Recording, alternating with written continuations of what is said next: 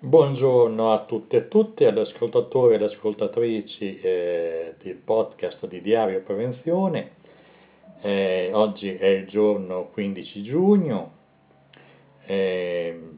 dopo un mese abbiamo raccolto abbastanza materiale per poter fare una puntata abbastanza interessante, pensiamo e speriamo. E cominciamo eh, con un un aspetto di divulgazione molto interessante. Un, abbiamo messo postato su Diario Prevenzione, lo potete scaricare, un fascicoletto di 17 pagine in formato PDF che ha il titolo Cosa sappiamo della salute disuguale in Italia. Eh, questo materiale è stato prodotto, questo materiale informativo è stato curato da Giuseppe Costa, dell'Università di Torino, che fa parte anche del servizio di epidemiologia di AS di Torino 3 e dell'Istituto Nazionale per la Promozione della Salute delle Popolazioni Migranti ed il contrasto delle malattie e della povertà. E mm, diciamo questo lavoro, ridurre le disuguaglianze con azioni di contrasto sui determinanti sociali, attenzione questo è un fatto importante, eh, sul sito disuguaglianzedisalute.it eh, potete trovare anche altri materiali oltre a questo di cui stiamo citando. Cosa abbiamo visto? Abbiamo visto sostanzialmente questo. Alla domanda cosa, eh, cosa sappiamo della salute disuguale in Italia, eh, in Italia chi è più povero di capacità e risorse è più esposto a fattori di rischio per la salute, si ammala più spesso, in modo più grave muore prima non è una novità, lo sapevamo, però qui abbiamo dei dati e quindi la cosa è abbastanza rilevante. Negli anni 2010 un uomo con la laurea può contare di vivere 5,2 anni in più di chi ha conseguito il più la licenza eh, elementare. Per le donne il vantaggio nelle aspettative di vita alla nascita si dimezza a 2,7 anni. Queste differenze nelle aspettative di vita si riproducono anche a livello locale nelle nostre città. Qui c'è una bella immagine, la leggiamo. A Torino chi sale sul tram che attraversa la città dalla collina Alto Borghese all'estremo est per andare nella barriera operaia di Vallette, all'estremo nord-ovest,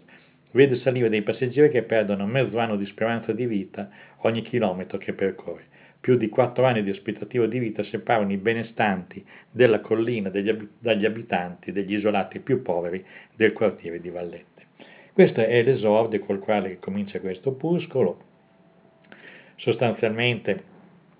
nelle regioni del sud delle isole si muove di più perché sono più numerose le persone di bassa posizione sociale che sono a maggior rischio. Quindi quando noi parliamo di determinanti sociali, e qui fa riferimento anche questo materiale di informazione evidente che riguarda la qualità della, innanzitutto il salario, la qualità della vita, la, la tipologia della casa, la salubrità stessa della casa, la qualità dei cibi, perché non dimentichiamo che anche questi sono dei fattori molto importanti che lasciano un segno molto evidente. E nelle regioni del sud delle isole un laureato muore prima di un laureato del centro-nord, così come aver adempiuto solo la scuola dell'obbligo in queste regioni espone a un rischio di morte maggiore che al centro-nord. Quindi poi qui ci sono delle figure 2, ad esempio, con i pallini ehm, arancioni, marroncini fino a un rosso cupo con l'alta mortalità, purtroppo vediamo le isole che sono contraddistinte da un livello molto alto eh, di mortalità o di premorienza. Ecco, eh, dice qui sempre in questa ricerca che il titolo di studio è l'indicatore più facilmente misurabile di stato sociale a livello nazionale e eh, dicendo che in studi longitudinali dove si sia possibile fotografare carriere di vita delle persone risulta che è lo status sociale complessivo dell'adulto che influenza maggiormente la mortalità prematura. Prima fra tutti la disponibilità di un lavoro, poi la disponibilità di una rete familiare, poi le, le credenziali educative e infine le risorse materiali come la casa. Ma di importanza non trascurabile sono anche le circostanze materiali e relazionali dei primi anni di infanzia, che influiscono sulle sans della vita adulta sia sul piano sociale sia su quello della salute. Cioè è evidente che c'è un problema di educazione di base all'alimentazione, a stili di vita più sani e la, la, la, c'è proprio una differenza è data dalla cultura. Qui è evidente che la scuola potrebbe fare molto per eh, ridurre queste disuguaglianze. Poi certo, ci sono anche degli aspetti, eh,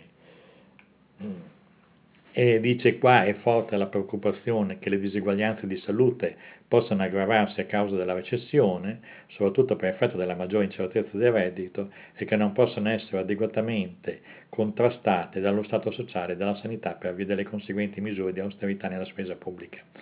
Dice qua l'autore o gli autori è troppo presto per riscontrare un eventuale effetto sulla morbosità e sulla mortalità. Da un lato perché nei dieci anni dall'esordio della crisi hanno fatto ingresso nuove generazioni che sono più sane perché segnate da condizioni di vita più favorevoli delle precedenti. Questo spiega il fatto che buona parte degli indicatori di salute fisica abbiano continuato a migliorare in Italia nonostante la crisi e la frequenza di persone in salute meno che buona abbia continuato a diminuire, così come le limitazioni funzionali e la mortalità.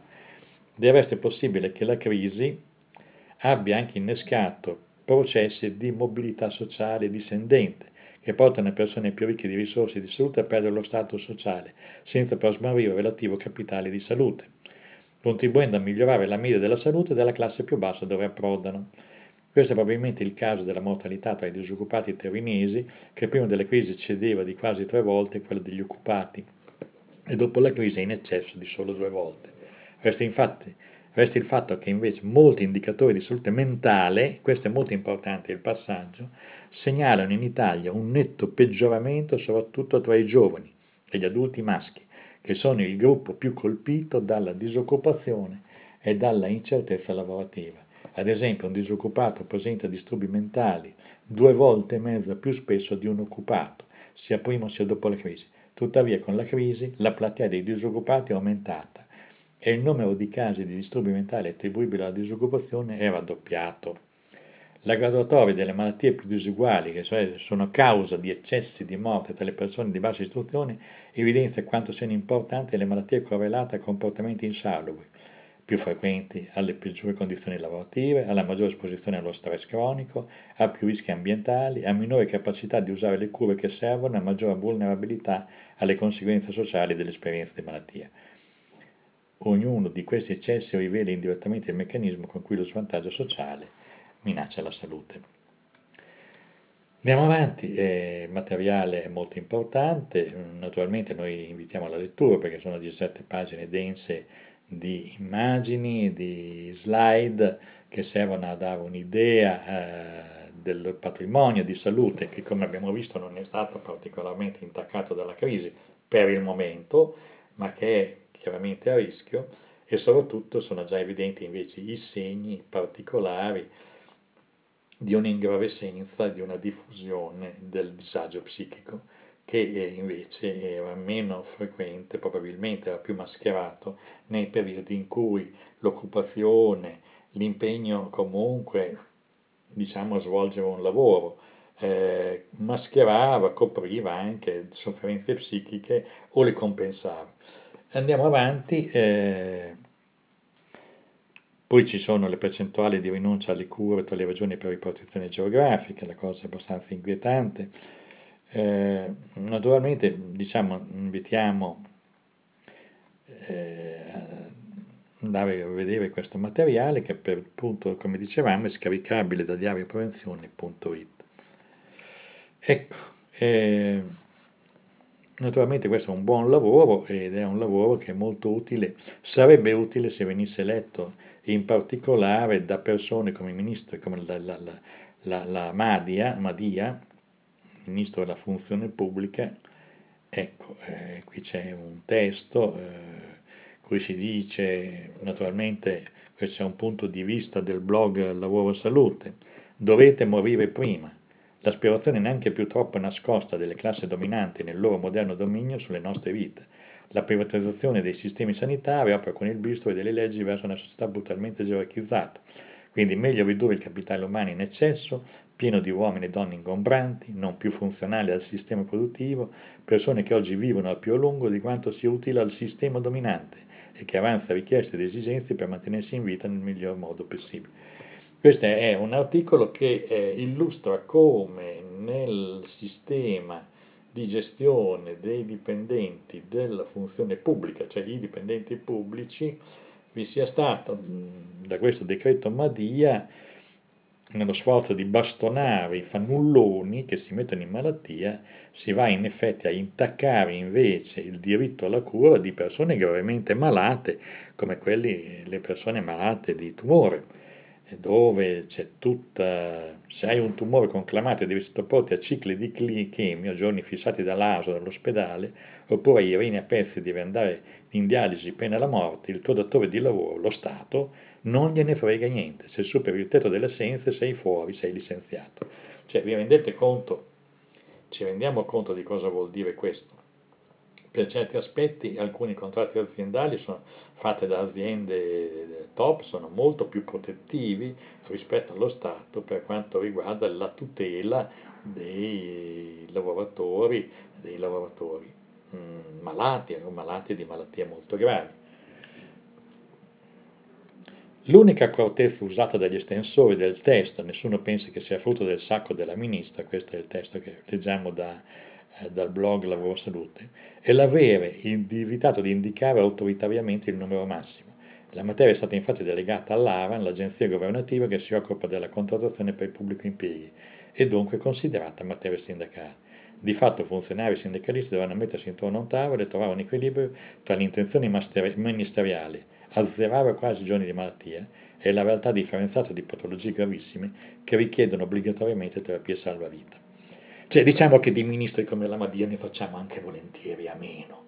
perché la, la non inconsistenza intellettuale e culturale di chi eh, firma un decreto di questo genere è di tale gravità che eh, sarebbe bene che questa signora facesse altro, faccia quello che vuole, apra una palestra, eh, faccia le, le, le, quello che vuole, apra un ristorante, ma non si mette a fare la ministra perché fa danni. E, e, diciamo che eh, tutta questa materia naturalmente sarà oggetto, saremo presto una campagna elettorale e mh, qualcuno dovrà pur pagare per tutti gli insulti che sono stati fatti ai lavoratori in questi anni. Sono troppe le cose che non vanno, anche questa cosa anche del decreto Madia. Eh, che conteneva una spinta a sanare alcune situazioni, ma è stato fatto in modo rozzo, ignorante, fatto da funzionari e lei non è in grado di controllare il lavoro dei funzionari, questo per un ministro è gravissimo, che hanno scritto cose che non vanno bene. Poi la delega, il cerino passa in mano alle organizzazioni sindacali, speriamo che nella trattativa all'Aran questo tipo di impostazione venga in qualche misura eh, calmierata quantomeno nei suoi aspetti più obbrobriosi. Andiamo avanti. Eh, si è svolto a Bologna, mm, giorno 8 giugno, un convegno dal titolo Lotta, amianto, sofferenza, coinvolgimento, impegno. Ed è uno sguardo transnazionale. Guardate, io non la terrò lunga su questo materiale perché praticamente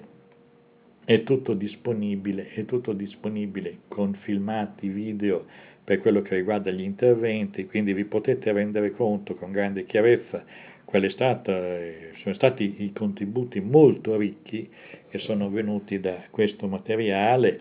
che è stato fatto da AFEA su iniziativa del presidente di AFEA, Andrea Caselli, che quello che mi ha sostituito nell'incarico un CGL regionale Emilia Romagna, bravissimo che ha fatto un'operazione straordinaria di fare parlare questa ricerca comparata tra Abrea Brasile, l'Inghilterra, eh, insomma, a vedere un quadro di quello che è il disastro globale, questa sì che è stata una globalizzazione, quella dell'amianto, il disastro globale dovuto alla, uh, alla diffusione su scala mondiale dell'amianto alla diffusione dell'esposizione all'amianto su scala mondiale e quali disastri in termini sanitari eh, si siano registrati e si stiano ancora registrando, perché mettere al bando l'amianto ci sono ancora dei paesi che stanno lottando per questo, dal Canada al Brasile sono uh, ancora in lotta per almeno mettere fuori produzione eh, l'uso corrente dell'amianto, mantenendo purtroppo la scia e la coda della gestione di tutto quello che è stato prodotto finora. L'Italia è dal 92 che non ha più il problema, però con l'amianto deve continuare a fare i, conti. E segnaliamo un convegno Salute e Sicurezza nei Trasporti 26-27 giugno a Roma, promosso dalla FIL CGL è un convegno abbastanza interessante e importante, naturalmente troverete tutte le indicazioni e il programma dei lavori in su diario prevenzione sulle uh, notizie specifiche. Vediamo ancora la rivista PDE, che è una rivista di psicologia applicata all'emergenza,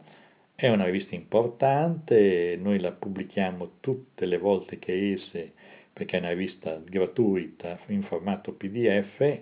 e in questo numero ci parla dei neuroni a specchio, un contributo per la gestione della sicurezza e dell'emergenza, telelavoro e smart work al servizio dell'azienda e della persona, l'approccio partecipativo come nuova risorsa della creazione di un modello di sicurezza inclusivo. Dei titoli eh, sembrerebbe un mondo molto bello, eh, naturalmente noi concordiamo con Giuliani che bisogna lottare perché si abbiano questi risultati. Tira eminenza, eh, salute e sicurezza negli sport l'abbiamo detto, ecco qui abbiamo invece una denuncia del, di ETUI che è il sindacato europeo in una nota l'Agenzia Nazionale Francese di Sicurezza, qui parliamo dei diesel e del rischio eh, salute derivante dai, dall'uso del diesel così diffuso. E, ehm, insomma, i, i, veicoli su strada diesel in Francia restano cancerogeni. Questa affermazione si basa su degli studi epidemiologici recenti indicando delle associazioni positive fra l'esposizione all'inquinamento dell'aria legato al traffico stradale e la, l'emergenza di cancro del polmone. Eh, dopo l'inizio degli anni 2000, di nuovo motori diesel sono stati progressivamente messi sotto, sul, mar, sul mercato europeo, c'è stata un'esplosione del diesel, tantissimi diesel perché costava meno, ma più semplice da manutenzionare, sono equipaggiati di filtri particolari, eh, particole di catalizzatori, c'è stata fatta tutta una serie di interventi, però l'ANSES, questo centro di ricerca francese, ha voluto studiare l'evoluzione delle emissioni dei motori e la loro cancerogenità. L'organismo pubblico francese constata che i motori vecchi sono ancora presenti con i nuovi che le emissioni del parco che sta viaggiando adesso sulle strade si caratterizzano sempre per la presenza di composti cancerogeni, eh, polveri,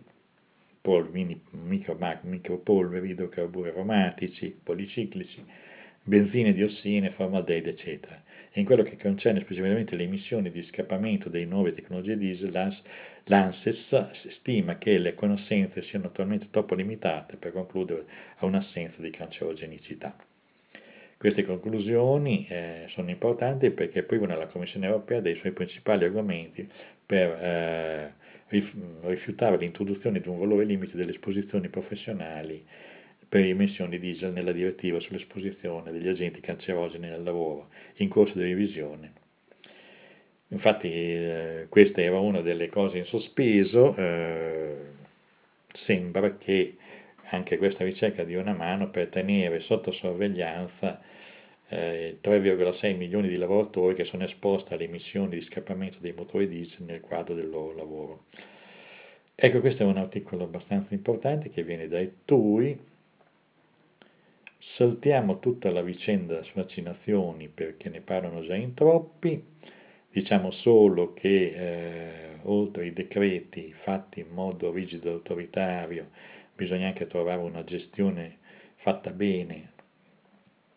delle vaccinazioni perché è vero, i vaccini servono, non serve invece, servono e sono utili e vanno bene, non serve invece il clamore fatto dai partigiani del sì vaccinazione contro il, i, quelli del no vaccinazione che è degenerata in una specie di rissa da stadio che non ha nessuna valenza scientifica o, o culturalmente valida per gestire in modo sanitario corretto i vaccini.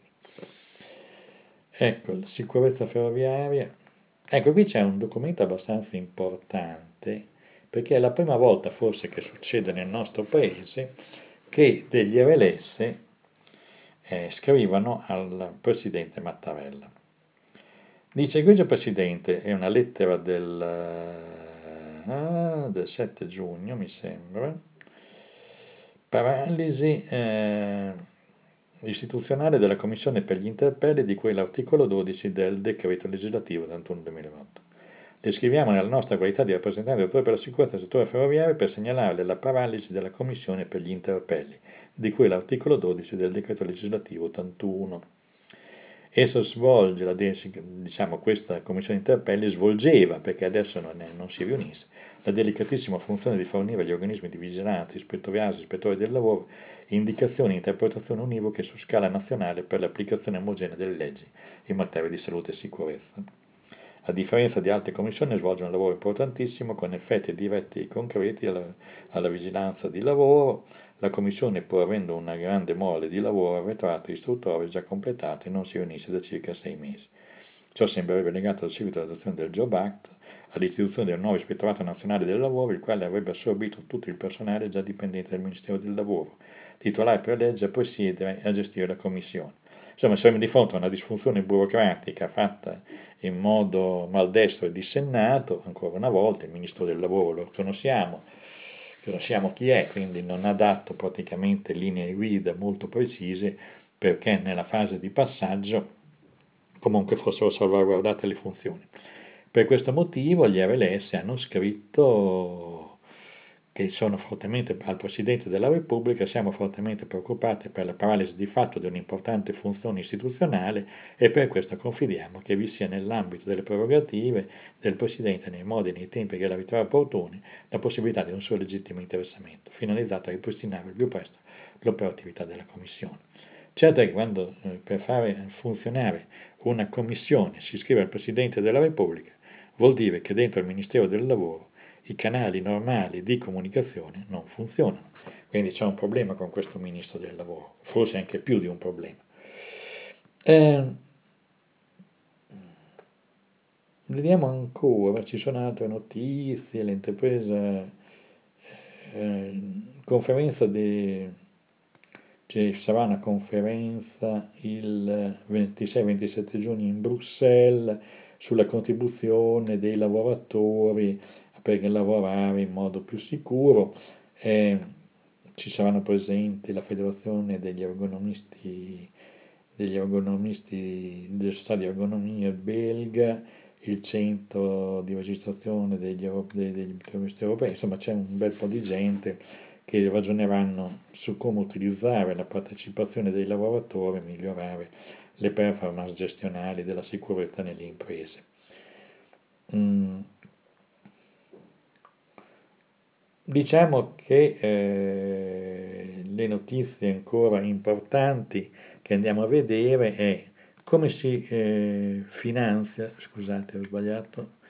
come si finanzia la salute globale. È uno studio del dottor Cattaneo, gli autori dello studio sembrano dare, no, l'articolo è di Adriano Cattaneo, lo studio è uno studio a livello internazionale, dell'Università di Washington, la, dell'Istituto di, di Metrica della Salute e di Valutazione della Salute, è molto nota che si occupa di salute globale per la serie di pubblicazioni sul Global Burden of Disease. Per molte delle sue attività è finanziato dalla Bill Melinda Gates Foundation. Cioè in America se non hai dietro un, qualche magnate è difficile che riesci a fare delle cose. Anche qui si tratta delle disuguaglianze, cosa dicono questi signori? Come ben noto che si occupa dell'argomento, la spesa sanitaria pro capite è inferiore a 100 dollari all'anno in molti paesi, soprattutto nell'Africa subsahariana, mentre supera abbondantemente i 5.000 dollari l'anno in alcuni paesi ricchi, cioè 5.000 dollari pro capite. Cioè vi rendete conto che in Italia vuol dire l'introito di un pensionato di pensione minima, più o meno, o di Tra il 1995 e il 2004 i paesi che hanno avuto i maggiori tassi di aumento anno della spesa sanitaria pro capita sono stati quelli a reddito medio-alto e medio-basso, rispettivamente del 5,9 e 5%. La spesa media pro capita nei paesi a reddito medio-alto è quasi triplicata in 20 anni, da 309 dollari a 914 dollari l'anno. Nei paesi a basso reddito la crescita è salita al 4,6% all'anno, mentre i paesi ad alto reddito hanno avuto una crescita minore. Non possono andare sempre a fare prestazioni sanitarie, evidentemente. Ma in termini assoluti, vabbè, qui c'è tutta l'andagine, evidentemente le disuguaglianze tra chi ha un budget da eh, neanche eh, 100 dollari e chi ne ha 5.000, è evidente che le prestazioni sanitarie sono ben diverse. Eh, il paese con la spesa sanitaria pro capita più bassa nel mondo nel 2014 è stata la Somalia con 33 dollari quella con la spesa più alta, gli USA con 9.237 dollari. Tra questi due estremi ho inserito alcuni paesi, tra cui l'Italia, a titolo di esempio, si tratta di, do- dollari purchase power per parity, cioè aggiustati dal potere d'acquisto, e nei casi di tendenza negli anni, come nel paragrafo precedente, altre questioni che vedremo per tasso di inflazione. Ecco, l'Italia, come si può notare, è una tendenza che si ricava dalla lettura del documento degli articoli, la percentuale di spesa sanitaria pro capite fornita dal settore pubblico tende ad aumentare con l'aumento della spesa stessa. E come noto questa percentuale più, qui va avanti con uno spiegone che poi andrete a leggere l'articolo su eh, saluteinternazionale.info, è evidente che vi sono paesi che hanno, sono a condizioni di, spe, di spesa sanitaria assolutamente inesistente, cioè dove le persone non si curano. Mm, mentre invece per altri paesi eh, vi è un eccesso di cura forse, anche per cui poi ci sono tutte le malattie che sono generate dalla ipertrofia del consumo sanitario. Beh, in ogni caso questo è un articolo molto importante perché veramente dà l'idea di cosa eh, stia avvenendo con la globalizzazione in termini di diseguaglianze eh, su scala globale. Come dicevo, come si finanzia la salute globale è un articolo del 31 maggio, il link lo potete trovare su eh, saluteinternazionale.info e il, il, link lo potete trovare su eh, diarioprevenzione.it. Andiamo a vedere ancora alcune cose interessanti. Eh,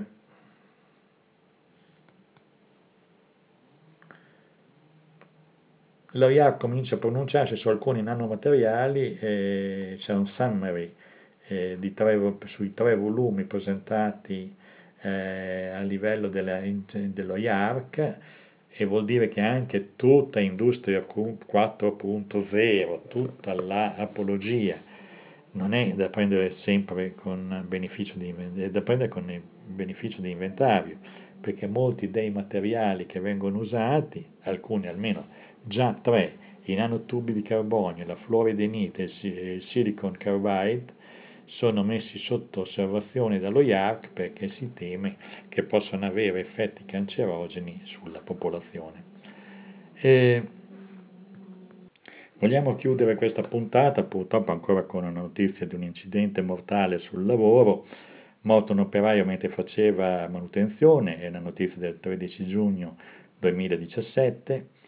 infine, un operaio in fin di vita dopo è avvenuto in un'azienda agricola di Montechiaro Sasso Marconi.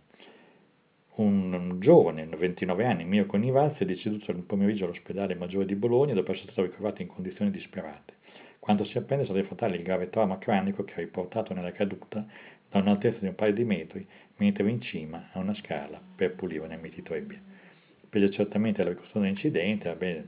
purtroppo ancora una volta un incidente evitabile è stato causa di morte. E sono i ragazzi giovani oggi che vanno incontro a questo tipo di eh, disastro. Infatti